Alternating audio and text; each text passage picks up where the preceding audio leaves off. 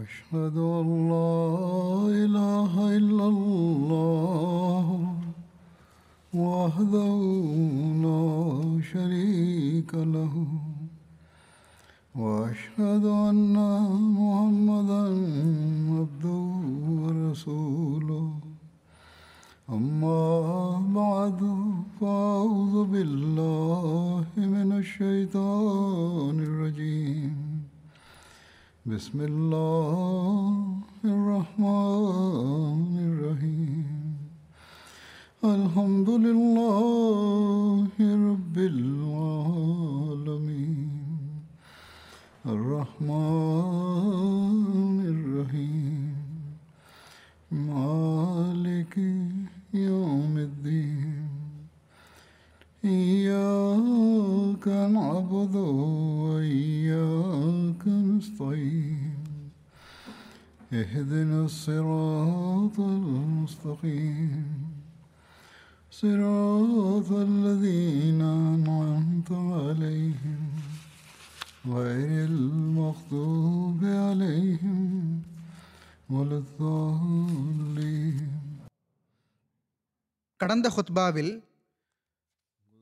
யமாமாவோடு சம்பந்தப்பட்ட முர்த்ததுகள் அல்லது நயவஞ்சகர்களின் குறிப்பு முடிவடைந்து விட்டது என்று கூறியிருந்தேன்.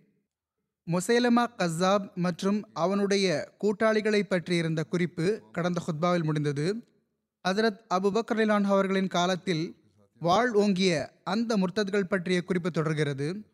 நான் ஏற்கனவே கூறியது போன்று பல போர்ப்படைகள் இருந்தன. முதலாவது போர்ப்படை பற்றி எடுத்து கூறப்பட்டது. அது மிகவும் நீளமாக இருந்தது. மீதமிருந்த பத்து போர்ப்படைகளில் இரண்டு மற்றும் மூன்று பற்றி இவ்வாறு வருகிறது. ஹசரத் ஹுசைஃபா மற்றும் ஹசரத் அர்ஃபஜா மூலமாக இந்த போர்ப்படை அனுப்பப்பட்டது. அது ஓமனில் முர்த்ததாகியிருந்த கிளர்ச்சியாளர்களுக்கு எதிராக அனுப்பப்பட்ட போர்ப்படையாகும் ஓமன் என்பது பஹ்ரைனுக்கு அருகிலுள்ள ஏமனின் ஒரு நகரமாகும். ஓமன் பாரசீக வளைகுடாவுக்கும் அரபிக்கடலுக்கும் மத்தியில் அமைந்துள்ளது. அதில் அந்த நாள்களில் இன்றைய ஐக்கிய அரபு எமிரேட்களின் கிழக்கு பகுதிகளும் இருந்தன. அங்கு சிலை வணக்கம் செய்யக்கூடிய ஆசத் மற்றும் பிற கோத்திரங்கள் வசித்து வந்தன. அவர்கள் நெருப்பை வணங்குபவர்களாக இருந்தனர். மஸ்கத் சுஹாரா மற்றும் துபா ஆகியவை அங்குள்ள கரையோர நகரங்களாக இருந்தன. ஹசரத் நபிகள் நாயகம் சல்லல்லாஹ் அலைஹி அவர்களின் அருளுக்குரிய காலகட்டத்தில் ஓமன் ஈரானியர்களின் அதிகாரத்துக்குட்பட்டிருந்தது. மேலும் அவர்கள் தரப்பிலிருந்து ஜேஃபர் என்ற மனிதர் பணியாளராக நியமிக்கப்பட்டிருந்தார். அந்த பகுதியில் நெருப்பை வணங்கும் மதம் பரவியிருந்தது. ஹசரத் நபிகள் நாயகம் சல்லல்லாஹ் அலிவசல்லம் அவர்கள் ஹிஜ்ரி எட்டாம் ஆண்டில் ஹசரத் அபு ஜயத் அன்சாரி அவர்களையும் ஹசரத் அமர் பின் ஆஸ் அவர்களையும் இஸ்லாத்தின் தப்லீகுக்காக அங்கிருந்த இரண்டு தலைவர்களான ஜேஃபர் பின் ஜுலந்தியா மற்றும் அப்பாத் பின் ஜுலந்தியா ஆகியோரின் பெயர்களுக்கு கடிதம் கொடுத்து அனுப்பினார்கள். ஹஜரத் நபிகள் நாயகம் சல்லல்லாஹ் அலைஹி வஸல்லம் அவர்களுடைய கடிதத்தின் கருத்து இதுவாகும். பிஸ்மில்லாஹ் ரஹ்மான் ரஹீம். இந்த கடிதம் அல்லாஹுடைய அடியார் மற்றும் அவனுடைய தூதர் முஹம்மது சல்லல்லாஹ் அலைஹி தரப்பிலிருந்து ஜுலந்தியாவின் மகன்களான ஜேஃபர் மற்றும் அப்பாத் ஆகியோருக்கு அனுப்பப்படுகிறது. நேர்வழியை பின்பற்றியவர் மீது சாந்தி உண்டாகட்டுமாக. நான் உங்களுக்கு இஸ்லாத்தை ஏற்றுக்கொள்வதற்கு அழைப்பு விடுக்கிறேன். நீங்கள் இஸ்லாத்தை ஏற்றுக்கொள்ளுங்கள் பாதுகாப்பாக இருப்பீர்கள். நான் அல்லாஹின் தூதராவேன். உயிரோடு இருக்கக்கூடிய ஒவ்வொருவரையும் எச்சரிக்க வேண்டும் என்பதற்காகவும் காஃபர்களுக்கு சான்றை பூர்த்தி செய்வதற்காகவும் முழு உலகத்திற்காகவும் அனுப்பப்பட்டுள்ளேன். நீங்கள் இஸ்லாத்தை ஏற்றுக்கொண்டால் நான் வழக்கப்படி உங்களை அந்த இடத்தின் அதிகாரியாக இருக்க விடுவேன். நீங்கள் இஸ்லாத்தை ஏற்க மறுத்துவிட்டால் உங்களுடைய அரசாங்கம் உங்களிடமிருந்து பறிக்கப்பட்டுவிடும். சில அறிவிப்புகளுக்கு ஏற்ப பல நாள்கள் விவாதத்திற்கு பிறகு அந்த சகோதரர்கள் இஸ்லாத்தை ஏற்றுக்கொண்டார்கள். பிரிதோர் அறிவிப்புப்படி ஓமனுடைய அதிகாரி ஜேஃபர் கூறினார் நான் இஸ்லாத்தை ஏற்றுக்கொள்வதில் எந்த சாக்குப்போக்கும் கூறுவதற்கில்லை. ஆனால் நான் இங்கிருந்து ஜகாத்தை திரட்டி மதினாவுக்கு அனுப்பினால் என்னுடைய சமுதாயம் என்னை விட்டு பிரிந்துவிடும் என்ற அச்சம் இருக்கிறது. இதை கேட்ட ஹதரத் அமர்பின் ஆஸ் அவர்கள் அவரிடம் இந்த விஷயத்தை முன்வைத்தார்கள். அதாவது அந்த பகுதியில் வசூலாகக்கூடிய ஜகாத் தொகை அந்த பகுதியின் ஏழைகளுக்கே செலவிடப்படும். ஆக அவர் இஸ்லாத்தை ஏற்றுக்கொண்டார். ஹசரத் அமர் அவர்கள் அங்கு இரண்டு ஆண்டுகள் வரை தங்கியிருந்தார்கள். மக்களுக்கு இஸ்லாத்தை எட்ட வைத்து வந்தார்கள். அவர்களின் இந்த வெற்றிகரமான தப்லீக் முயற்சியால் அந்த பகுதியின் பெரும்பாலான மக்கள் இஸ்லாத்தை ஏற்றுக்கொண்டார்கள். ஹஸ்ரத் ரசூலுல்லாஹ் சல்லல்லாஹ் அலிவசல்லம் அவர்கள் வஃபாத்தான போது அரபு நாட்டின் நாலாபுறமும் மார்க்கத்தை விட்டு விலகுதலும் கிளர்ச்சி செய்தலும் பரவிவிட்ட போது ஹசரத் அபு பக்ரலிலான் அவர்கள் ஹதரத் அமர் பின் ஆஸ் அவர்களை ஓமனிலிருந்து மதினாவுக்கு வரவழைத்து கொண்டார்கள். மறுபுறம் ஹசரத் ரசூலுல்லாஹ் சல்லல்லாஹ் அலிவசல்லம் அவர்களின் வஃத்திற்கு பிறகு அவர்களில் லகீத் பின் மாலிக் அஸ்தி என்பவன் எழுந்தான். அவனது புனைப்பெயர் துல்தாஜ் ஆகும் இவன் அறிவியன காலகட்டத்தில் ஓமன் பேரரசு ஜுலந்தியாவுக்கு நிகராக கருதப்பட்டான். ஜுலந்தியா என்பது ஓமனுடைய பேரரசுகளின் குடும்ப பெயராகும். எவ்வாறு இருப்பினும் அவன் நபித்துவவாதம் புரிந்துவிட்டான். ஓமனில் இருந்த அறிவினர்கள் அவனை பின்பற்றினர். இவன் ஓமன் மீது ஆதிக்கம் செலுத்திவிட்டான். ஜேஃபருக்கும் அவனுடைய சகோதரன் அப்பாதுக்கும் மலைகளில் தஞ்சம் புக வேண்டிய நிர்பந்தம் வந்தது. ஜேஃபர் ஹதரத் அபு பக்கர் அலிலான் அவர்களுக்கு இந்த முழு சூழ்நிலையை பற்றியும் தெரியப்படுத்தி உதவி கோரினார். ஹதரத் அபு பக்ரலான் அவர்கள் அவர்களிடம் இரண்டு அமீர்களை அனுப்பினார்கள். ஒன்று ஹுசைஃபா பின் மோசின் கல்ஃபானி ஹமீரியை ஓமனுக்கும் இரண்டாவது அர்ஃபஜா பின் ஹர்சமா பார்கி எஸ்தியை மஹ்ராவுக்கும் அனுப்பினார்கள். அவர்கள் இருவரும் ஒன்றாக பயணிக்குமாறும் போரை ஓமனிலிருந்து துவங்குமாறும் கட்டளையிட்டார்கள். மஹரா என்பது ஏமனுடைய ஒரு கோத்திரத்தின் பெயராகும். ஓமனில் போர் நடக்கும்போது ஹுசைஃபா தலைவராக இருப்பார்கள் என்றும் மஹராவில் போர் நடக்கும்போது ஹுசைஃபா படை தளபதி பொறுப்பை நிறைவேற்றுவார்கள் என்றும் ஆணையிட்டார்கள். ஹசரத் ஹுசைஃபா மற்றும் அர்ஃபஜா பற்றி அறிமுகம் பின்வருமாறு தபரி வரலாற்று நூலில் ஹசரத் ஹுசைஃபா அவர்களின் பெயர் ஹுசைஃபா பின் மோசின் கல்ஃபானி என்று கூறப்பட்டுள்ளது. அதே சமயம் சஹாபாவின் வாழ்க்கை சூழலை உள்ளடக்கிய நூலில் அவர்களின் பெயர் ஹொசைஃபா கல்ஃபானி என்று கூறப்பட்டுள்ளது. இவர்கள் ஹதரத் அபு பக்ரலிரான் அவர்களின் வஃத் வரை ஓமனின் ஆளுநராக இருந்தார்கள். சஹாபாவின் வாழ்க்கை சூழலை உள்ளடக்கிய நூலில் ஹதரத் அர்ஃபஜா அவர்களின் முழு பெயர் அர்ஃபஜா பின் ஹசீமா என்று கூறப்பட்டுள்ளது.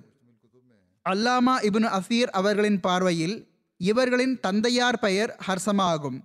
இவர்கள் எதிரிகளுக்கு எதிராக தீட்டும் போர் திட்டங்களுக்கு பெயர் போனவராக இருந்தார்கள். ஹசரத் அபு பக்கர்லான் அவர்கள் இவர்கள் இருவரின் உதவிக்காக ஹசரத் இக்ரிமா பின் அபி ஜஹலை அனுப்பினார்கள். இதற்கு முன்னர் யமாமா போரின் விளக்கங்களில் முசைலமா கசாப் குறிப்பில் இது கூறப்பட்டுவிட்டது.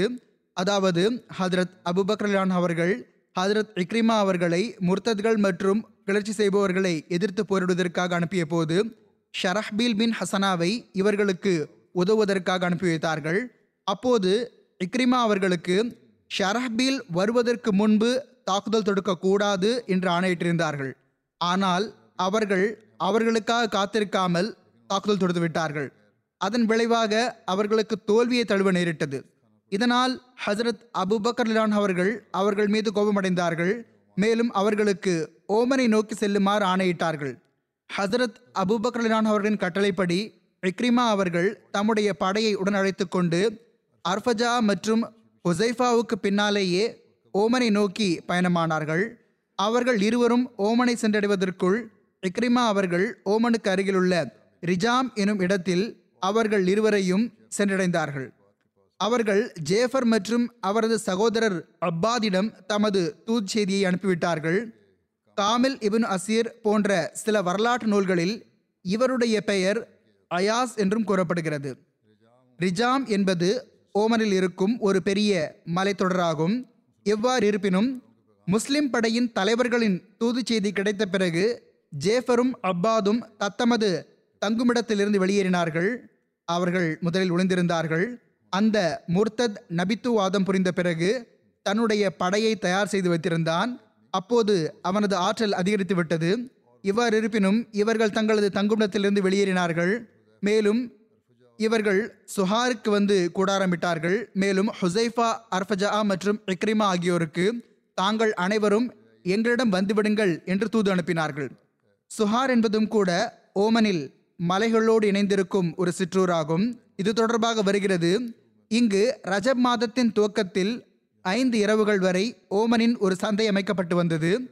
ஆக முஸ்லிம்களின் படை சுஹாரில் ஒன்று கூடிவிட்டது. அத்துடன் இணைந்திருந்த பகுதிகளை முர்த்ததுகள் இல்லாத பகுதிகளாக ஆக்கிவிட்டார்கள். மறுபுறம் லகீத் பின் மாலிக்குக்கு இஸ்லாமிய படை வந்தடைந்த தகவல் கிடைத்தது. அப்போது அவன் தனது படையை உடன் அழைத்து கொண்டு எதிர்த்து போரிடுவதற்காக புறப்பட்டான். துபா என்னும் இடத்தில் தங்கினான்.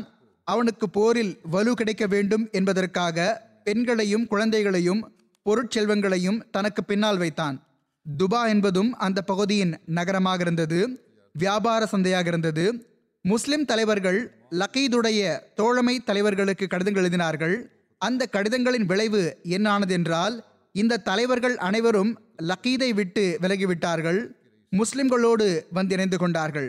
இதே இடத்தில் அதாவது துபாவில் லக்கீதுடைய படையோடு பிறகு மும்முரமான போர் நடைபெற்றது. ஆரம்பத்தில் லக்கீதுடைய கை ஓங்கியிருந்தது. முஸ்லிம்கள் தோல்வி அடைந்துவிடும் நிலை இருந்தது. ஆனால் அல்லாஹ் தனது பரிவு மற்றும் கருணையால் பேரொருள் புரிந்தான். அந்த இக்கட்டான தருணத்தில் உதவியை வழங்கினான். பஹ்ரைனின் பல்வேறு கோத்திரங்கள் மற்றும் பனு அப்துல் கைஸ் தரப்பிலிருந்து பெரியதோர் உதவிப்படை வந்தடைந்து விட்டது அதனால் அவர்களின் ஆற்றலும் பலமும் அதிகரித்து விட்டது அவர்கள் முன்னோக்கி சென்று லக்கீதுடைய படை மீது கடுமையான தாக்குதல் தொடுத்து விட்டார்கள் அதனால் லக்கீதுடைய படை ஆட்டங்கண்டு போனது. அவர்கள் ஓடிவிட்டார்கள். முஸ்லிம்கள் அவர்களை விரட்டிச் சென்றார்கள். மேலும் பத்தாயிரம் போர் வீரர்களை வாழ்க்கிரையாக்கினார்கள் பிள்ளைகளையும் பெண்களையும் சிறைப்படுத்தி விட்டார்கள். செல்வத்தையும் சந்தையையும் ஆதிக்கத்தில் எடுத்துக்கொண்டார்கள் மேலும் அதில் ஐந்தில் ஒரு பங்கை அர்ஃபஜாவின் கையில் கொடுத்து ஹசரத் அபுபக்ரலான் அவர்களிடம் அனுப்பி வைத்து விட்டார்கள். இவ்வாறு ஓமனிலும் இந்த குழப்பம் முடிவுக்கு வந்துவிட்டது மேலும் முஸ்லிம்களின் ஆளுமை உறுதியாக நிலை பெற்றுவிட்டது போருக்கு பிறகு ஹுசைஃபா அவர்கள் ஓமனிலேயே தங்கிவிட்டார்கள். மேலும் அங்குள்ள நிலைமையை சீரமைத்தல் மற்றும் அமைதி சமாதானத்தை ஏற்படுத்துதல் ஆகியவற்றில் மூழ்கிவிட்டார்கள்.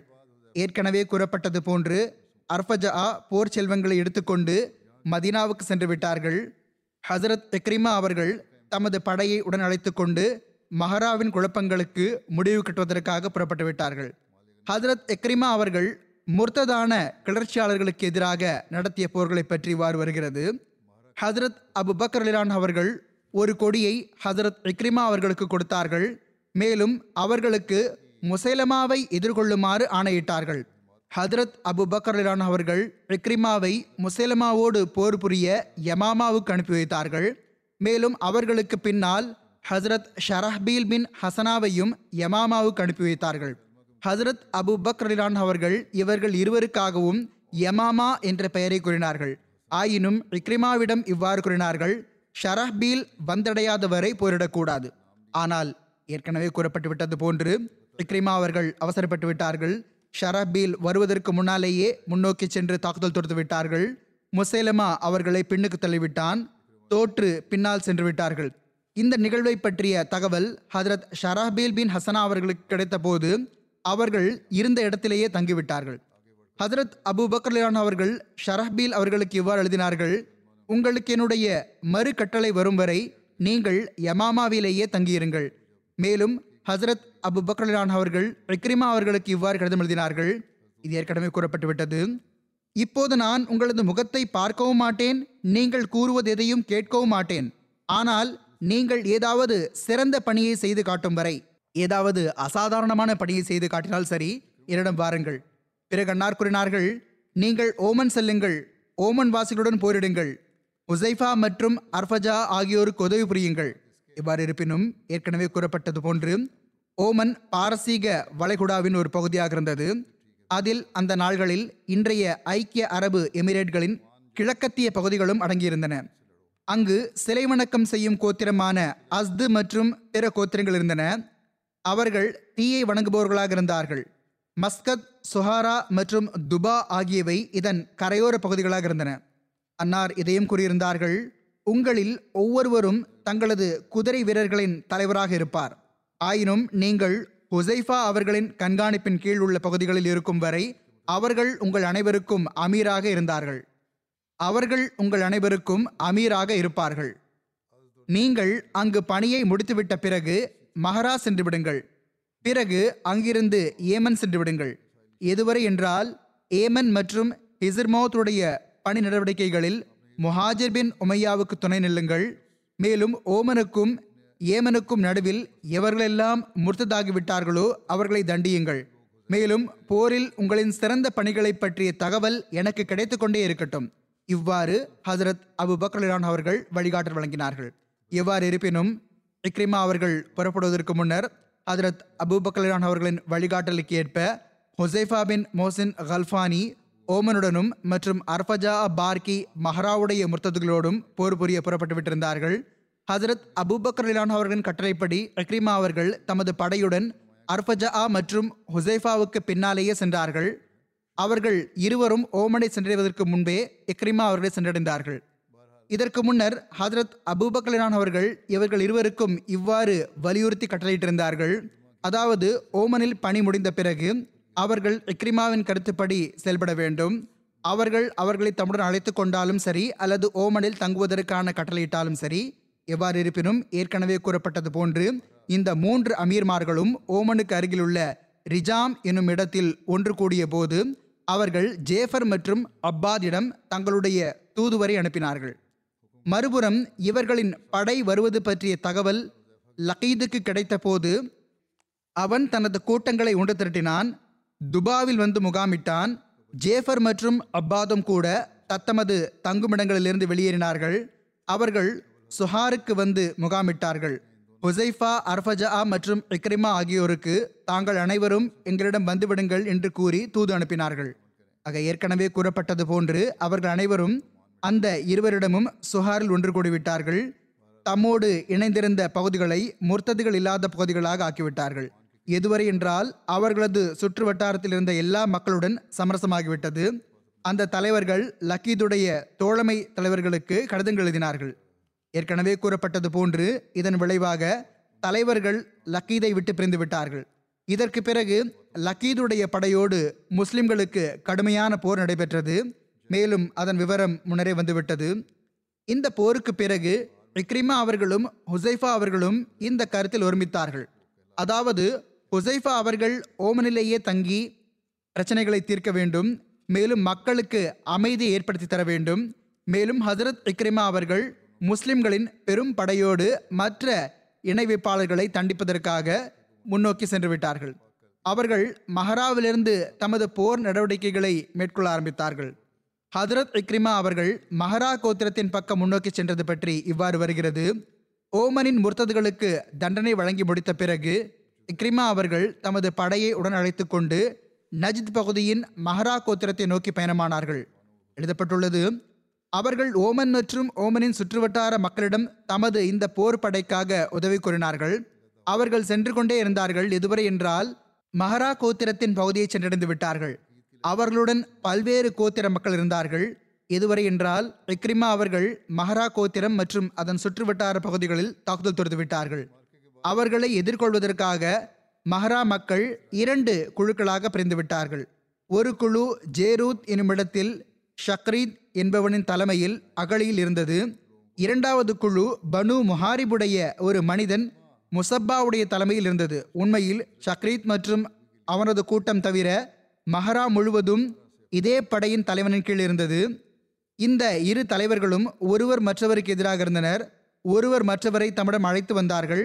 மேலும் அவ்விரு படைகளில் ஒவ்வொருவரும் அவர்களின் தலைவருக்கே வெற்றி கிடைக்க வேண்டும் என்று விரும்பினர். இந்த விஷயத்தின் மூலமாகவே அல்லாஹ் முஸ்லிம்களுக்கு உதவி புரிந்தான்.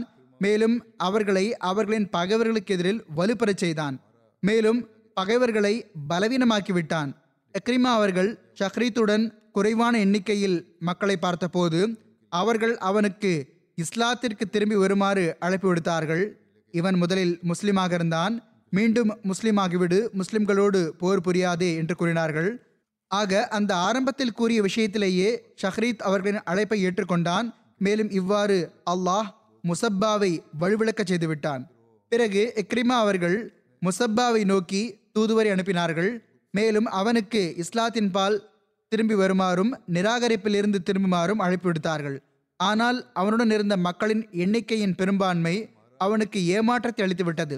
ஷஹ்ரீத் இஸ்லாத்தை ஏற்றுக்கொண்டதால் முசப்பா மற்றும் ஷஹ்ரீத்துக்கு இடையில் தொலைவு இன்னும் அதிகரித்து விட்டது. இவ்வாறு இருப்பினும் எஹ்ரிமா அவர்கள் அவனை நோக்கி முதலில் சென்றார்கள். ஷஹ்ரீத்தும் அவர்களுடன் இருந்தான். இவர்கள் இருவருக்கும் நஜித் பகுதியில் முசப்பாவோடு போர் நடைபெற்றது. அவர்கள் அங்கு துபாவில் நடந்ததை விட அதிகம் கடுமையாக போர் புரிந்தார்கள். அல்லாஹ் முர்த்ததுகளான கிளர்ச்சியாளர்களின் படைக்கு தோல்வி வழங்கினான். மேலும் அவர்களின் தலைவன் கொல்லப்பட்டான். முஸ்லிம்கள் ஓடியவர்களை விரட்டிச் சென்றார்கள். மேலும் அவர்களின் பலரை கொன்றுவிட்டார்கள். மேலும் பலர் சிறைப்பிடிக்கப்பட்டனர் மேலும் போர் செல்வங்களில் ஈராயிரம் உயர்தர பெண் ஒட்டகங்களும் முஸ்லிம்களின் கைக்கு வந்தன. ஹசரத் இக்ரிமா அவர்கள் போர் செல்வங்களை ஐந்து பாகங்களாக பிரித்தார்கள். ஐந்தில் ஒரு பங்கை கொடுத்து ஷஹ்ரீத்தை ஹசரத் அபுபக்கர்லிரான் அவர்களிடம் அனுப்பி வைத்தார்கள். மற்ற நான்கு பாகங்களை அவர்கள் முஸ்லிம்கள் மத்தியில் விநியோகித்து விட்டார்கள். இவ்வாறு இக்ரிமா அவர்களுடைய படை பயண விலங்குகள் செல்வங்கள் மற்றும் பொருட்களினால் மேற்கொண்டு ஆற்றல் பெற்றதாகிவிட்டது. ஹதரத் இக்ரிமா அவர்கள் அங்கேயே தங்கியிருந்து அந்த பகுதியின் மக்கள் அனைவரையும் ஒன்று திரட்டினார்கள். மேலும் எல்லாரும் இஸ்லாத்தை ஏற்றுக்கொண்டார்கள்.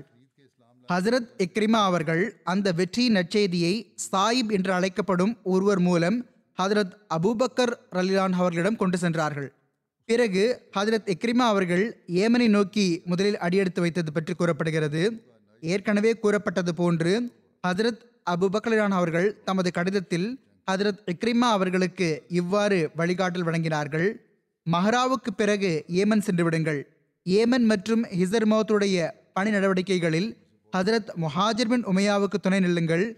மேலும் ஓமனுக்கும் ஏமனுக்கும் நடுவில் எவர்களெல்லாம் முர்த்ததாகி விட்டார்களோ அவர்களை தண்டியுங்கள். ஆக ஹதரத் இக்ரிமா அவர்கள் ஹதரத் அபுபக்கலிரான் அவர்களின் இந்த வழிகாட்டலை செயல்படுத்திய வண்ணம் மஹராவிலிருந்து புறப்பட்டு ஏமனை நோக்கி சென்றார்கள். எதுவர் என்றால் அபீன் சென்றடைந்து விட்டார்கள். அபீன் என்பதும் ஏமனின் ஒரு நகரமாகும். அவர்களுடன் மிகப்பெரிய படை ஒன்று இருந்தது. அதில் மஹரா கோத்திரம் மற்றும் பிற கோத்திரங்களின் பல மக்கள் இணைந்திருந்தார்கள். ஹதரத் இக்ரிமா அவர்கள் முழுமையாக தெற்கு ஏமனிலேயே தங்கினார்கள். அங்கு நகா மற்றும் ஹமீர் கோத்திரங்களை தண்டிப்பதில் ஈடுபட்டிருந்தார்கள். வடக்கு ஏமனை நோக்கி செல்ல வேண்டிய நிர்பந்தமே வரவில்லை. அதிரத் இக்ரிமா அவர்கள் நகா கோத்திரத்தின் ஓடி சென்ற மக்களை பிடித்த பிறகு அந்த கோத்திர மக்களை ஒன்று திரட்டினார்கள். மேலும் அவர்களிடம் இஸ்லாத்தை பற்றி நீங்கள் என்ன நினைக்கிறீர்கள் என்று கேட்டார்கள். அந்த மக்கள் கூறினார்கள் அறிவீன காலத்திலும் நாங்கள் மார்க்கவாதிகளாக இருந்தோம். மார்க் தொடனங்களுக்கு ஈடுபாடு இருந்தது. அரேபியர்களான நாங்கள் ஒருவர் மற்றவர் மீது தாக்குதல் தொடுக்க மாட்டோம். ஆக எந்த மார்க்கத்தின் சிறப்பை பற்றி நாங்கள் அறிந்து கொண்டோமோ எதன் அன்பு எங்கள் உள்ளங்களில் ஊடுருவிட்டதோ அந்த மார்க்கத்தில் நுழைந்துவிட்ட பிறகு அப்போது எங்கள் நிலை எவ்வாறு இருக்கும்? அதாவது இஸ்லாத்தின் மீதான நேசம் இப்பொழுது எங்களின் உள்ளத்தில் ஊடுருவிட்டது என்று கூறினார்கள். அதரத் இக்ரிமா அவர்கள் அந்த மக்கள் பற்றி அவர்கள் உள்ளத்தால் கூறுகிறார்களா? இல்லை உயிரை காப்பாற்றிக் கொள்வதற்காக கூறுகிறார்களா என்று ஆராய்ந்தபோது அவர்கள் கூறியது போன்றுதான் விவகாரம் உள்ளது. அவர்கள் உண்மையிலேயே சரியாகத்தான் கூறுகிறார்கள் என்பது தெரிய வந்தது அவர்களின் பொதுமக்கள் வழக்கப்படி இஸ்லாத்தில் உறுதியாக நிலைத்து நின்றார்கள். ஆயினும் அவர்களின் சிறந்த மக்களில் முர்த்ததாகிவிட்டிருந்தவர்கள் ஓடிவிட்டார்கள். இவ்வாறு ஹதரத் இக்ரிமா அவர்கள் நகா மற்றும் ஹமீர் கோத்திரங்களை மார்க்கத்தை விட்டு விலகும் பழியை விட்டும் குற்றமற்றவர்களாக ஆகிவிட்டிருந்தார்கள். அவர்கள் அந்த மக்களை ஒன்று திரட்டுவதற்காக அங்கேயே தங்கியிருந்தார்கள். அபீனில் ஹதரத் எக்ரிமா அவர்கள் தங்கியிருந்ததால் அஸ்வத் அன்சியின் எஞ்சியிருந்த கூட்டத்தின் மீது ஆழ்ந்த தாக்கம் ஏற்பட்டது. அதை கயஸ் பின் மக்ஷூ மற்றும் அமர் பின் மதி கர்ப் ஆகியோர் வழிநடத்தி கொண்டிருந்தார்கள். சனாவிலிருந்து தப்பி ஓடிய பிறகு கயஸ் சனாவுக்கு அருகிலேயே சுற்றி வந்தான். மேலும் அமர் பின் மாதி கர்பி லஹஜில் இருந்த அஸ்வத் அன்சியின் கூட்டத்தில் இணைந்து கொண்டிருந்தான். ஆனால் ஹதரத் இக்ரிமா அவர்கள் அபீன் சென்றடைந்ததும் அவர்கள் இருவரும் அதாவது கயஸ் மற்றும் அமர் பின் மாதி கர்ப் ஆகிய இருவரும் அவர்களோடு போர் புரிய ஒன்று கூடி விட்டார்கள். போர் புரிய ஆயத்தமாகிவிட்டார்கள் ஆனால் விரைவாகவே இருவருக்கும் இடையில் கருத்து வேறுபாடு ஏற்பட்டது. ஒருவர் மற்றவரை விட்டு பிரிந்துவிட்டனர் இவ்வாறு கிழக்கு திசை வழியாக இருந்த ஹசரத் இக்ரிமாவின் வருகை லஹஜில் இருந்த முர்த்ததுகளின் கூட்டத்திற்கு முடிவு கட்டிவிட்டது. உந்தா மற்றும் உந்தா எனும் கோத்திரமும் ஏமனுடனேயே இருந்தது. அது இசிர்மோத் பகுதியில் இருந்தது. அந்த பகுதியின் பணியாளராக ஜியாத் பின் லபீத் அவர்கள் இருந்தார்கள். அவர்கள் ஜக்காத் தொடர்பாக கண்டிப்பு காட்டிய போது அவர்களுக்கு எதிராக கிளர்ச்சி உருவாகிவிட்டது. எனவே ஹதரத் எக்ரிமா மற்றும் ஹதரத் மொஹாஜிர் பின் உமையா ஆகிய இருவரும் அவர்களுக்கு உதவி செய்வதற்காக சென்றடைந்தார்கள். அதன் விளக்கம் ஹதரத் மொஹாஜிர் பின் உமையா அவர்களின் குறிப்பில் எடுத்துரைக்கப்பட்டுவிடும். எவ்வாறு இருப்பினும் ஹதரத் இக்ரிமா அவர்கள் முர்த்தத்களுடன் போர்கள் புரிந்து முடித்த பிறகு மதீனாவுக்கு திரும்புவதற்கான ஆயத்தங்கள் மேற்கொள்ள ஆரம்பித்து விட்டார்கள். அப்போது அவர்களுடன் நொமான் பின் ஜோன் உடைய மகளும் இருந்தாள். அவளுடன் அவர்கள் போர்க்களத்தில் திருமணம் செய்து கொண்டு விட்டிருந்தார்கள். இதற்கு முன்னர் உம்மு தமீம் மற்றும் முஜாஆவின் மகளுடன் திருமணம் செய்து கொண்டதன் காரணமாக ஹசரத் அபுபக்கர் சித்திக் ரலியுல்லாஹன் அவர்கள் ஹதரத் ஹாலித் ரலியுல்லாஹ் பின் வலீத் அவர்கள் மீது கடுமையாக கோபமடைந்தார்கள் என்பது அவர்களுக்கு தெரிந்திருந்தது. இதை பற்றி கடந்த ஹுத்பாவில் விளக்கமாக கூறப்பட்டுவிட்டது. ஆனால் ஹஜரத் இக்ரிமா அவர்கள் அவ்வாறு இருந்தும் அவளை மணந்து கொண்டார்கள். இதனால் ஹஜரத் இக்ரிமா அவர்களின் படையைச் சேர்ந்த பல மக்கள் அவர்களை விட்டு விலகிவிட்டார்கள். இந்த விவகாரம் ஹஜரத் முஹாஜிருக்கு முன் எடுத்து வைக்கப்பட்டது. ஆனால் அவர்களாலும் எந்த தீர்ப்பும் வழங்க முடியவில்லை. இந்த நிலைமைகள் அனைத்தும் ஹஜரத் அபூபக்கர் சித்திக் ரலியுல்லான் அவர்களுக்கு எழுதிய அவர்களிடம் கருத்து கேட்கப்பட்டது. ஹதரத் அபூபக்கர் சித்திக் ரலியுல்லான் அவர்கள் இவ்வாறு எழுதினார்கள் இக்ரிமா திருமணம் செய்து பொருத்தமற்ற செயல் ஒன்றும் செய்துவிடவில்லை. சிலரது பார்வையில் கோபம் இருந்ததே அவர்களுக்கு திருப்தி ஏற்பட்டுவிட்டது. ஆனால் சில மக்களின் கோபத்தின் பின்னணி இதுவாக இருந்தது. ஹதரத் இக்ரிமாவிடம் கோபப்பட்ட சில மக்களின் கோபத்தின் பின்னணி இதுவாக இருந்தது. அதாவது நோமான் பின் ஜூன் ஒருமுறை ஹஸ்ரத் ரசூலுல்லா சல்லல்லாஹ் அலி வசல்லம் அவர்கள் முன் ஆஜராகி ஹதரத் ரசூலுல்லாஹி சல்லல்லாஹ் அலி வசல்லம் அவர்கள் அவனது மகளை தமது திருமண பந்தத்தில் ஏற்றுக்கொள்ளுமாறு விண்ணப்பித்தான். ஆனால் ஹசரத் ரசூலுல்லா சல்லல்லாஹ் அலி வசல்லம் அவர்கள் மறுத்துவிட்டார்கள். மேலும் அவனது மகளை அவளது தந்தையுடனேயே திருப்பி அனுப்பி வைத்து விட்டார்கள் ஹசரத் ரசூலுல்லா சல்லல்லா அலி வல்லம் அவர்கள் அந்த பெண்ணை நிராகரித்து விட்டிருந்தார்கள். எனவே இக்ரிமா அவர்களின் படையின் ஒரு பகுதியினர் ஹதரத் ரசூலுல்லா சல்லா அலி வசல்லம் அவர்களின் அழகிய முன்மாதிரியை பின்பற்றிய வண்ணம் ஹதரத் இக்ரிமா அவர்களும் அந்த பெண்ணை திருமணம் செய்திருக்க கூடாது என்று நினைத்தனர்.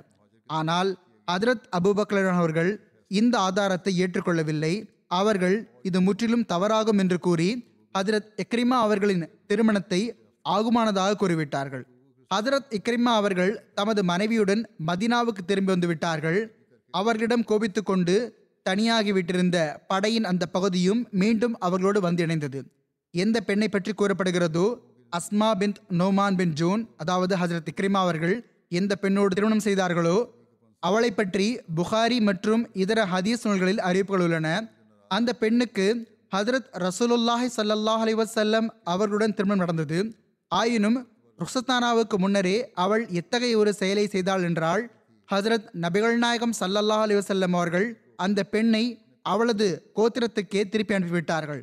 அந்த பெண்ணுடைய பெயர் உட்பட சம்பவங்களில் பல கருத்து வேறுபாடுகள் உள்ளன. சிலர் அந்த பெண்ணுக்கு ஹசரத் முஹாஜிர் பின் உமையா பின் அபி உமையாவோடு திருமணம் நடந்ததாக கூறியுள்ளார்கள். எவ்வாறு இருப்பினும் இந்த சம்பவங்களுக்கு விளக்கமளித்தவாறு ஹசரத் முஸ்லிம் மவுத் ரலியல்லான் அவர்கள் இவ்வாறு கூறுகிறார்கள். அரபு வெற்றி காணப்பட்டு இஸ்லாம் பரவ ஆரம்பித்த போது குந்தா கோத்திரத்தின் ஒரு பெண் அவள் பெயர் அஸ்மா அல்லது உமிமா என்று இருந்தது. அவள் ஜூனியா என்றோ பின்துல் ஜூன் என்றோ அழைக்கப்பட்டு வந்தாள். அவளது சகோதரன் லுக்மான் தனது சமுதாயம் சார்பாக பிரதிநிதியாக ஹசரத் ரசூலுல்லா சல்லல்லாஹ் அலிவசல்லம் அவர்களின் அவையில் ஆஜரானான். அந்த சந்தர்ப்பத்தில் அவன் தனது சகோதரியை ஹதரத் ரசூலுல்லா சல்லல்லாஹ் அலிவசல்லம் அவர்களுக்கு திருமணம் செய்து வைக்க வேண்டும் என்று எண்ணினான். மேலும் நேரடியாக ஹசரத் ரசூலுல்லா சல்லல்லா அலிவசல்லம் அவர்களிடமே சென்று என்னுடைய சகோதரிக்கு முதலில் ஓர் உறவினருடன் திருமணம் நடந்திருந்தது. இப்போது விதவையாக இருக்கிறாள். மிகவும் அழகானவள் தகுதியானவள். தாங்கள் அவளை திருமணம் செய்து கொள்ளுங்கள் என்று விண்ணப்பித்து கேட்டும் கொண்டான். ஹதரத் ரசூலுல்லா சல்லா செல்லம் அவர்கள் அரபு கோத்திரங்களின் ஒற்றுமையை விரும்பினார்கள் என்பதால் அன்னார் அவனது இந்த விண்ணப்பத்தை ஏற்றுக்கொண்டார்கள். மேலும் பனிரெண்டரை ஊக்கியா வெள்ளியில் நிக்கா ஓத வேண்டும் என்று கூறினார்கள்.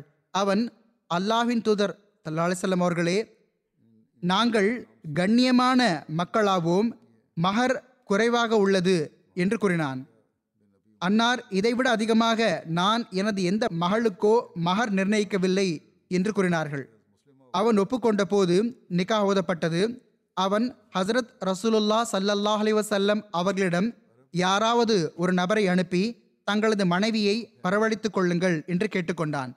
ஹசரத் ரசூலுல்லா சல்லல்லா அலிவசல்லம் அவர்கள் அபு உசைதை அந்த பணிக்காக நியமித்தார்கள். அவர்கள் அங்கு சென்றார்கள். ஜூனியா அவர்களை தமது வீட்டிற்குள் அழைத்தாள். அப்போது ஹசரத் அபு உசைத் அவர்கள் கூறினார்கள்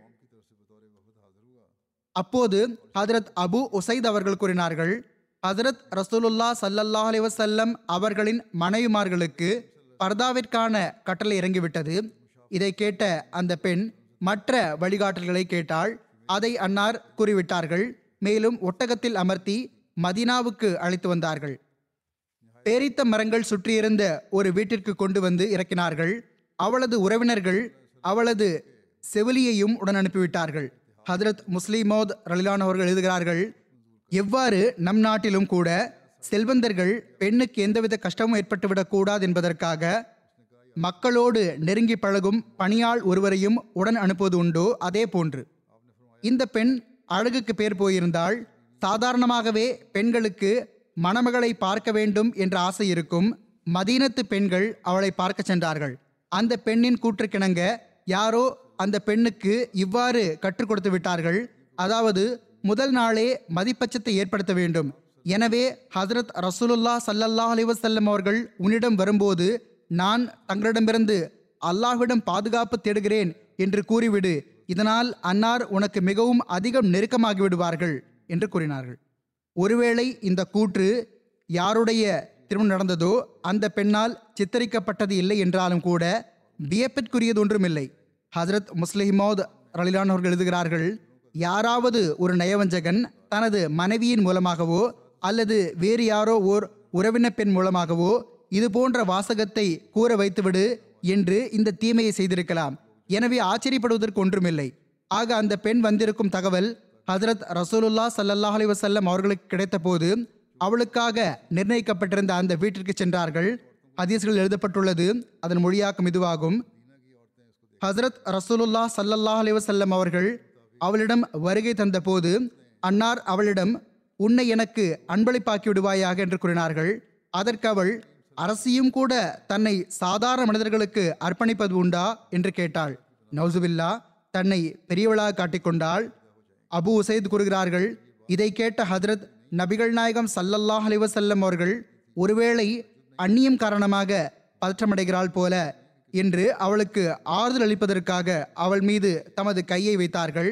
அன்னார் தமது கைகளை வைத்துதான் இருப்பார்கள் உடனேயே அவள் மிகவும் அசுத்தமான அறிவுக்கு புறம்பான இந்த வரியை கூறிவிட்டாள். அதாவது நான் உம்மிடமிருந்து அல்லாஹ்விடம் பாதுகாப்பு தேடுகிறேன்.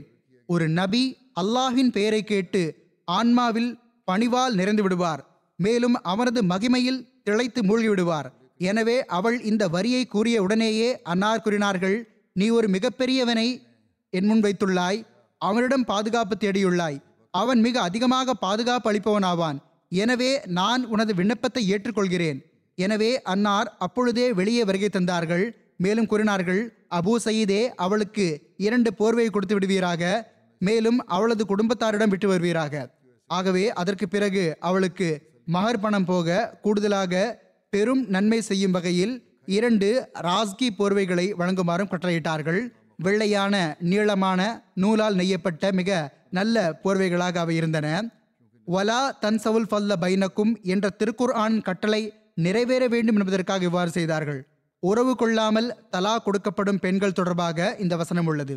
அன்னார் அவளுக்கு விடை கொடுத்து அனுப்பிவிட்டார்கள். அபூ சைத் அவர்களே அவளை அவளது வீடு வரை விட்டு வந்தார்கள். அவளது கோத்திரத்து மக்களால் இந்த விஷயத்தை பொறுத்து கொள்ள முடியாமல் இருந்தது. அவர்கள் அவளை பழித்துரைத்தார்கள். ஆனால் அவள் இது என்னுடைய துர்பாக்கியமாகும் என்றே பதில் கூறி வந்தாள். அவள் என்னை வழிகெடுக்கப்பட்டது. ஹதரத் ரசூலுல்லா சல்லல்லாஹ் அலைவசல்லம் அவர்கள் உன்னிடம் வரும்போது நீ விலகி போய்விடு வெறுப்பை வெளிப்படுத்து. இவ்வாறு அன்னார் மீது உனது மதிப்பச்சம் ஏற்பட்டுவிடும் என்று எனக்கு கூறப்பட்டது என்றும் சில முறை கூறி வந்தாள் இதுதான் காரணமா அல்லது வேறு ஏதாவது காரணமா என்று தெரியவில்லை. எவ்வாறு இருப்பினும் அவள் வெறுப்பை வெளிப்படுத்தினாள். எனவே ஹதரத் ரசூலுல்லா சல்லா அலுவலம் அவர்கள் அவளை விட்டு விலகிவிட்டார்கள். மேலும் அவளுக்கு விடை கொடுத்து அனுப்பிவிட்டார்கள். ஹதரத் ஒசைத் ரயிலான்ஹூம் எனும் ஒரு சஹாபியின் குறிப்பில் இதை நான் முன்னரும் கூறியிருக்கிறேன். எவ்வாறு இருப்பினும் ஹதரத் இக்ரிமா அவர்கள் குந்தா மற்றும் ஹிசர்மோத்திலிருந்து ஏமன் மற்றும் மக்காவின் வழியாக திரும்பி வந்தார்கள்.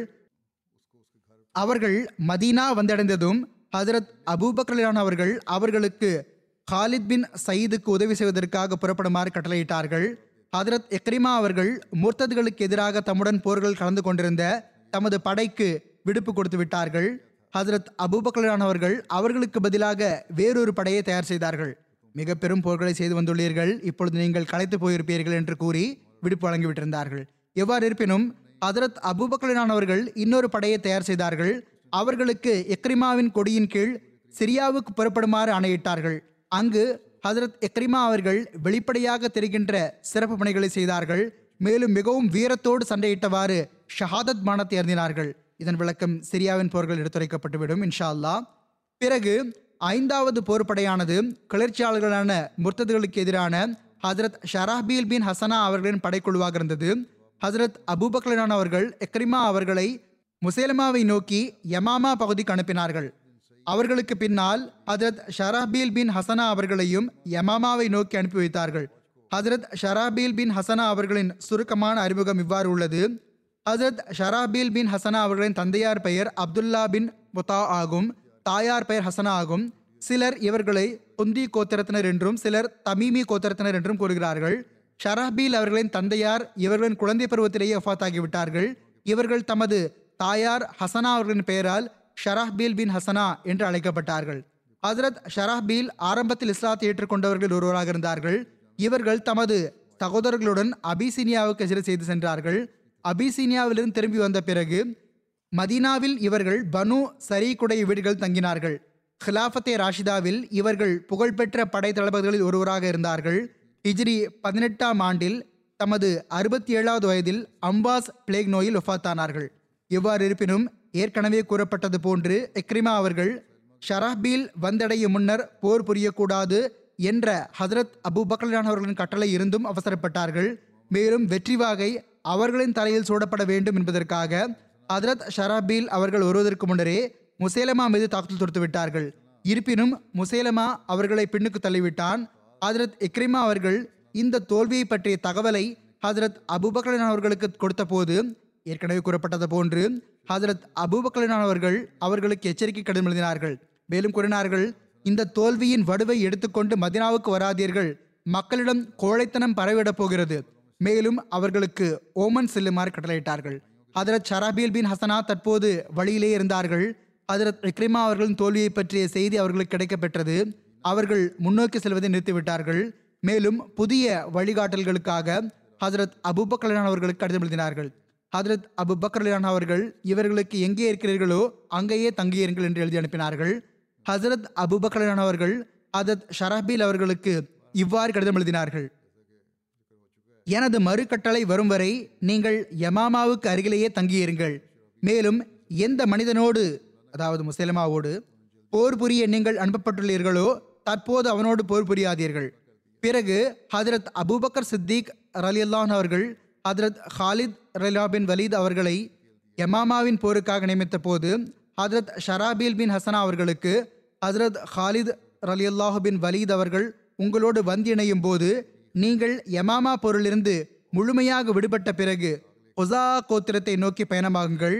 மேலும் ஹதரத் அமர் பின் ஆஸ் அவர்களோடு இணைந்து இஸ்லாத்தை ஏற்க மறுத்து அதை எதிர்த்து போரிடுவதற்கு கங்கணம் கட்டி கொண்டிருக்கும் அந்த மக்களுக்கு தண்டனை வழங்குங்கள்.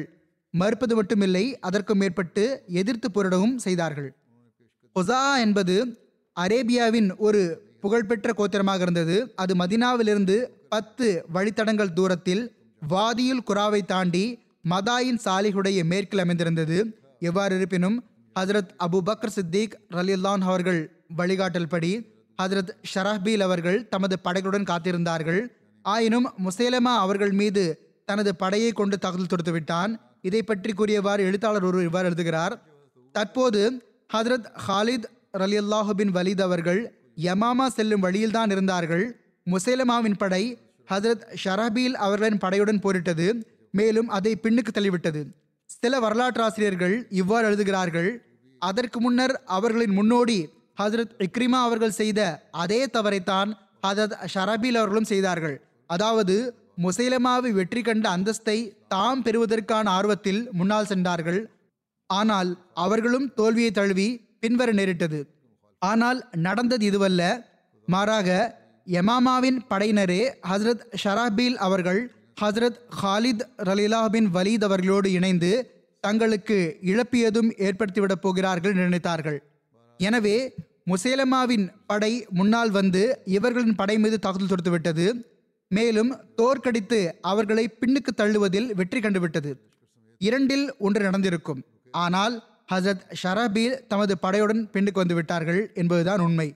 ஹசரத் ஹாலித் ரலி அல்லாஹுபின் வலீத் அவர்களை சென்றடைந்ததும் அனைத்து நிலைமைகள் மற்றும் நிகழ்வுகளை பற்றி தெரிய வந்ததும் அவர்கள் ஹசரத் ஷராபீல் அவர்களை கடிந்து கொண்டார்கள் ஹசரத் ஹாலித் அவர்கள் எதிரியுடன் மோதுவதற்கான முழு ஆற்றல் இல்லை என்றால் தேவைப்படும் ஆற்றல் கிடைக்கப் பெறும் வரை ஆற்றல் இல்லாத நிலையிலும் எதிரியுடன் போர் புரிவதற்கு பகரமாக அதனால் தோல்வியை தழுவ நேரிடுவதற்கு பதிலாக போரிடுவதை தவிர்க்க வேண்டும் என்று எண்ணினார்கள் எவ்வாறு இருப்பினும் பிறகு ஹதரத் ஷராபீல் ஹதரத் ஹாலித் அலி அல்லாஹுபின் வலீத் அவர்களுடன் போரில் கலந்து கொண்டிருந்தார்கள். ஹதரத் ஹாலித் அலி பின் வலீத் அவர்கள் ஹதரத் ஷராபீல் அவர்களை முகத்தமா அல் ஜை எனும் இடத்தில் கண்காணிப்பாளராக நியமித்தார்கள். அதாவது படையின் முன்னணி பகுதிக்கு அவர்களை கண்காணிப்பாளராக நியமித்தார்கள். மேலும் வலப்புற மற்றும் இடப்புற படைகளில் ஜயித் பின் ஹத்தாப் அவர்களையும் அபு ஹுசைஃபா பின் அத்பா பின் ரபியா அவர்களையும் நியமித்தார்கள். யமாமா போரிலிருந்து விடுபட்ட பிறகு ஹதரத் அபுபக்கர் சித்திக் ரலி அல்லாஹன் அவர்களின் வழிகாட்டலுக்கு இணங்க ஹதரத் ஷராபீல் அவர்கள் பனு குசாவுடைய கிளர்ச்சியாளர்களுக்கு தண்டனை வழங்குவதற்காக ஹசரத் அமர் பின் ஆஸ் அவர்களுடன் சென்று இணைந்தார்கள் ஆக எழுதப்பட்டுள்ளது ஹசரத் ஷராபீல் அவர்களும் ஹசரத் அமர் பின் ஆஸ் அவர்களும் குசாஆவின் கிளர்ச்சியாளர்களான முர்த்தத்கள் மீது தாக்குதல் தொடுக்க ஆரம்பித்தார்கள். ஹசரத் அமர் பின் ஆஸ் அவர்கள் சாத் மற்றும் வலக் ஆகிய கோத்திரங்கள் மீது தாக்குதல் தொடுத்தார்கள். ஹதத் ஷராபீல் அவர்கள் பல கோத்திரத்தின் மீது அதற்கு கீழிருந்த கோத்திரத்தின் மீதும் தாக்குதல் தொடுத்தார்கள். ஆறாவது போர்ப்படையானது கிளர்ச்சியாளர்களான முர்த்ததுகளுக்கு எதிரான ஹசரத் அமர் பின் ஆஸ் அவர்களின் படைக்குழுவாக இருந்தது.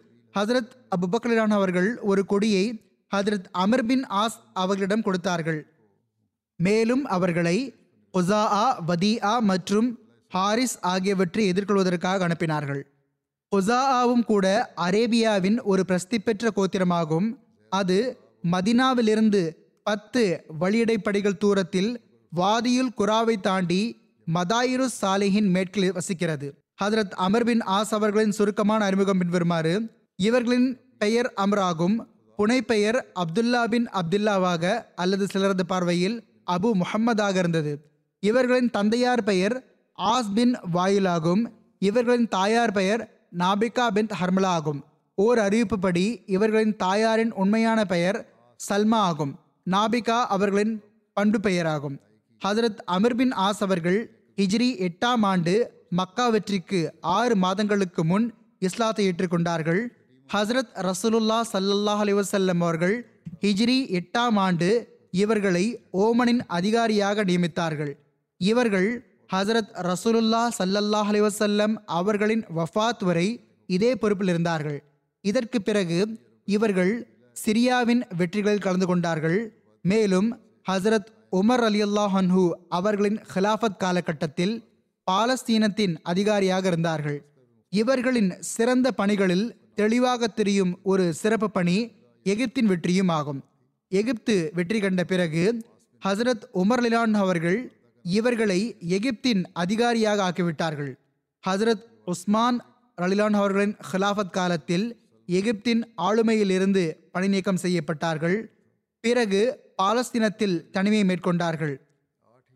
அமீர் மாவியா அவர்கள் இவர்களை மீண்டும் எகிப்தின் அதிகாரியாக ஆக்கினார்கள். வஃபாத் வரை இவர்கள் இந்த தொண்டிலேயே நிலை பெற்றிருந்தார்கள். இவர்களின் வஃபாத் ஹிஜ்ரி நாற்பத்தி மூன்றாம் ஆண்டு நிகழ்ந்ததாக கூறப்படுகிறது. சிலரது பார்வையில் ஹிஜ்ரி நாற்பத்தி ஏழாம் ஆண்டு நிகழ்ந்தது. சிலர் நாற்பத்தி எட்டு என்று கூறுகிறார்கள். சிலர் ஹிஜ்ரி ஐம்பத்தி ஓராம் ஆண்டு என்று கூறுகிறார்கள். ஆனால் பொதுவாக ஹிஜ்ரி நாற்பத்தி மூன்றாம் ஆண்டு வஃபாத் ஆனதாக கூறப்படும் கூற்று சரியாக ஏற்றுக்கொள்ளப்படுகிறது. ஹதரத் அமர் பின் ஆஸ் அவர்கள் மிகவும் அழகாகவும் இனிமையாகவும் பேசக்கூடிய பேச்சாளராக இருந்தார்கள். பேச்சில் திறமை பெற்ற அறிவுரையாளராக இருந்தார்கள். அரசியல் அறிந்தவராகவும் போர் வீரராகவும் இருந்தார்கள். ஹசரத் ரசூலுல்லா சல்லல்லாஹ் அலிவசல்லம் அவர்கள் போர் திட்டங்களில் இவர்கள் மீது நம்பிக்கை வைத்து வந்தார்கள். ஹதரத் அமர் பின் ஆஸ் அவர்கள் அவர்களின் மகன் அப்துல்லாஹ் மற்றும் உம்மு அப்துல்லா ஆகியோரை கொண்ட குடும்பம் சிறந்த வீடாக கூறப்பட்டுள்ளது. ஓர் எழுத்தாளர் எழுதுகிறார் ஹசரத் அபு பக்ரான் தயார் செய்ய வைத்த பதினோரு கொடிகளில் ஒரு கொடி ஹசரத் அமர் பின் ஆஸ் அவர்களுக்காகவும் இருந்தது. அன்னார் அவர்களுக்கு குசாஆவின் முர்த்ததுகளோடு போர் புரியும் பொறுப்பை ஒப்படைத்திருந்தார்கள். ஏனெனில் அவர்கள் ஹசரத் ரசூலுல்லா சல்லல்லாஹ் அலிவசல்லம் அவர்களின் வாழ்நாளிலும் ஜாத்து சலாசில் போரில் குசாஆ கோத்திரத்துடன் போர் புரிந்துள்ளார்கள். மேலும் அந்த கோத்திரத்தின் எல்லா நிலைமைகள் பற்றியும் அனைத்து வழிகள் பற்றியும் நன்றாக அறிந்து வைத்திருந்தார்கள். ஹசரத் ரசூலுல்லா ஸல்லல்லாஹு அலிவசல்லம் அவர்கள் ஹஜரத் அமர் பின் ஆஸ் அவர்களை ஒரு தப்லீ கடிதம் கொடுத்து ஹிஜ்ரி எட்டாம் ஆண்டு துல்ஹஜா மாதத்தில் ஜுலந்தியாவின் மகன்களான ஜேஃபர் மற்றும் அப்பாத் எனும் இரண்டு தலைவர்களிடம் அனுப்பி வைத்தார்கள். இந்த தூது செலுதல் மிகவும் வெற்றிகரமானதாக இருந்தது. ஓமன் வாசிகள் ஹதரத் அமர் பின் ஆஸ் அவர்களின் கையில் இஸ்லாத்தை ஏற்றுக்கொண்டார்கள். ஹசரத் ரசூலுல்லா சல்லல்லாஹ் அலி வசல்லம் அவர்கள் மன திருப்தியை வெளிப்படுத்தும் வகையில் அவர்களை ஓமனிலேயே ஜகாத் வசூல் செய்யும் வேலையில் நியமித்து விட்டார்கள். அவர்கள் ஓமனிலேயே தங்கியிருந்த போது அவர்களுக்கு ஹஜரத் அபுபக்கர் அவர்களின் கடிதத்தின் மூலமாக ஹசரத் ரசூலுல்லா சல்லல்லாஹ் அலைஹி அவர்கள் வஃபாத்தான செய்தி கிடைத்தது. அன்னாருடைய வஃபாத்திற்கு பிறகு அரபு நாட்டின் பெரும்பாலான கோத்திரங்கள் முர்த்ததாகிவிட்டன. அவர்களுக்கு தண்டனை வழங்குவதற்காக ஹசரத் அபு பக்ரான் அவர்கள் ஹசரத் அமர் பின் ஆஸ் அவர்களை ஓமனிலிருந்து வருமாறு கூறினார்கள். எனவே அவர்கள் ஹசரத் அபு பக்ர் அவர்களின் வழிகாட்டலை செயல்படுத்திய வண்ணம் ஓமனிலிருந்து மதீனா வந்துவிட்டார்கள். முர்த்ததாகும் குழப்பத்தையும் கிளர்ச்சியையும் முடிவுக்கு கொண்டு வருவதற்காக ஹசரத் அபுபக்கர் அலிலான் அவர்கள் பதினோரு அமீர்மார்களை நியமித்தார்கள். அப்போது ஹதரத் அபுபக்கர் சித்திக் ரலி அல்லாஹன் அவர்கள் ஹதரத் ஷராபீல் பின் ஹசனாவிற்கு இவ்வாறு கட்டளையிட்டிருந்தார்கள். நீங்கள் யமாமா போரிலிருந்து முழுமையாக விடுபட்ட பிறகு உசாஆ கோத்திரத்தை நோக்கி செல்லுங்கள். மேலும் ஹசரத் அமர் பின் ஆஸ் அவர்களோடு இணைந்து இஸ்லாத்தை ஏற்பதை மறுத்து அதை எதிர்த்து போர் புதிவதற்கு கங்கடம் கட்டிக்கொண்டிருக்கும் குசாஆவின் அந்த கிளர்ச்சியாளர்களுக்கு தண்டனை கொடுங்கள். எனவே ஹதரத் அமர் பின் ஆஸ் அவர்கள் மற்றும் ஹதரத் ஷராபீல் ஆகிய இருவரும் இணைந்து பனு குசாஆவின் கிளர்ச்சியாளர்களுக்கு எதிராக நடவடிக்கை எடுக்க ஆரம்பித்து விட்டார்கள். மேலும் அவர்கள் மீது தாக்குதல் தொடுத்து விட்டார்கள். இதன் விளக்கத்தில் ஓர் எழுத்தாளர் இவ்வாறு எழுதுகிறார் பனு குசாஆ கோத்திரத்தினர் மகிழ்ச்சியுடன் இஸ்லாத் நுழைந்திருக்கவில்லை. மாறாக இதர கோத்திரங்களைப் போன்று அவர்களும் அச்சத்தின் காரணமாகவோ அல்லது பொருள் கண்ணியம் ஆகியவற்றின் மீதான பேராசையிலோ இஸ்லாத்தை ஏற்றுக்கொண்டிருந்தார்கள். அவர்களின் உள்ளம் இஸ்லாம் மீதான அன்பை விட்டும் காலியாக இருந்தது. எனவே ஹசரத் ரசூலுல்லா சல்லல்லா அலி வசல்லம் அவர்களின் வஃபாத்திற்கு பிறகு அவர்கள் முஸ்லிம்கள் பலவீனமாக இருப்பதாக உணர்ந்ததுமே அவர்கள் ஜகாத் கொடுக்க மறுத்துவிட்டார்கள். ஹிலாஃபத் அவையிலிருந்து கட்டளை கிடைத்ததுமே ஹதரத் அமர்பின் ஆஸ் அவர்கள் தமது படையுடன் முதலில் சென்ற அதே வழியாக ஜுசாமை நோக்கி பயணமானார்கள். அங்கு சென்று பனு குசாஆ போர் புரிவதற்கு முழு ஆயத்தத்தோடு இருக்கிறார்கள் என்பதை பார்த்தார்கள். போர் ஆரம்பமானது பயங்கரமான போர் நடைபெற்றது. முன்னை போன்று இப்போதும் குசாஆவுக்கு தோல்வியை தழுவ நேரிட்டது. ஹசரத் அமர்பின் ஆஸ் அவர்கள் அவர்களிடம் ஜகாத் வாங்கிக் கொண்டு மீண்டும் அவர்களை இஸ்லாத்தின் அரவணைப்பில் கொண்டு வந்து உதவப்பட்டவராகவும் வெற்றி பெற்றவராகவும் மதினாவுக்கு திரும்பி வந்து விட்டார்கள் மற்ற போர்படைகளை பற்றிய குறிப்பு இனிவரும் காலங்களில் எடுத்துரைக்கப்படும் இன்ஷா அல்லாஹ்.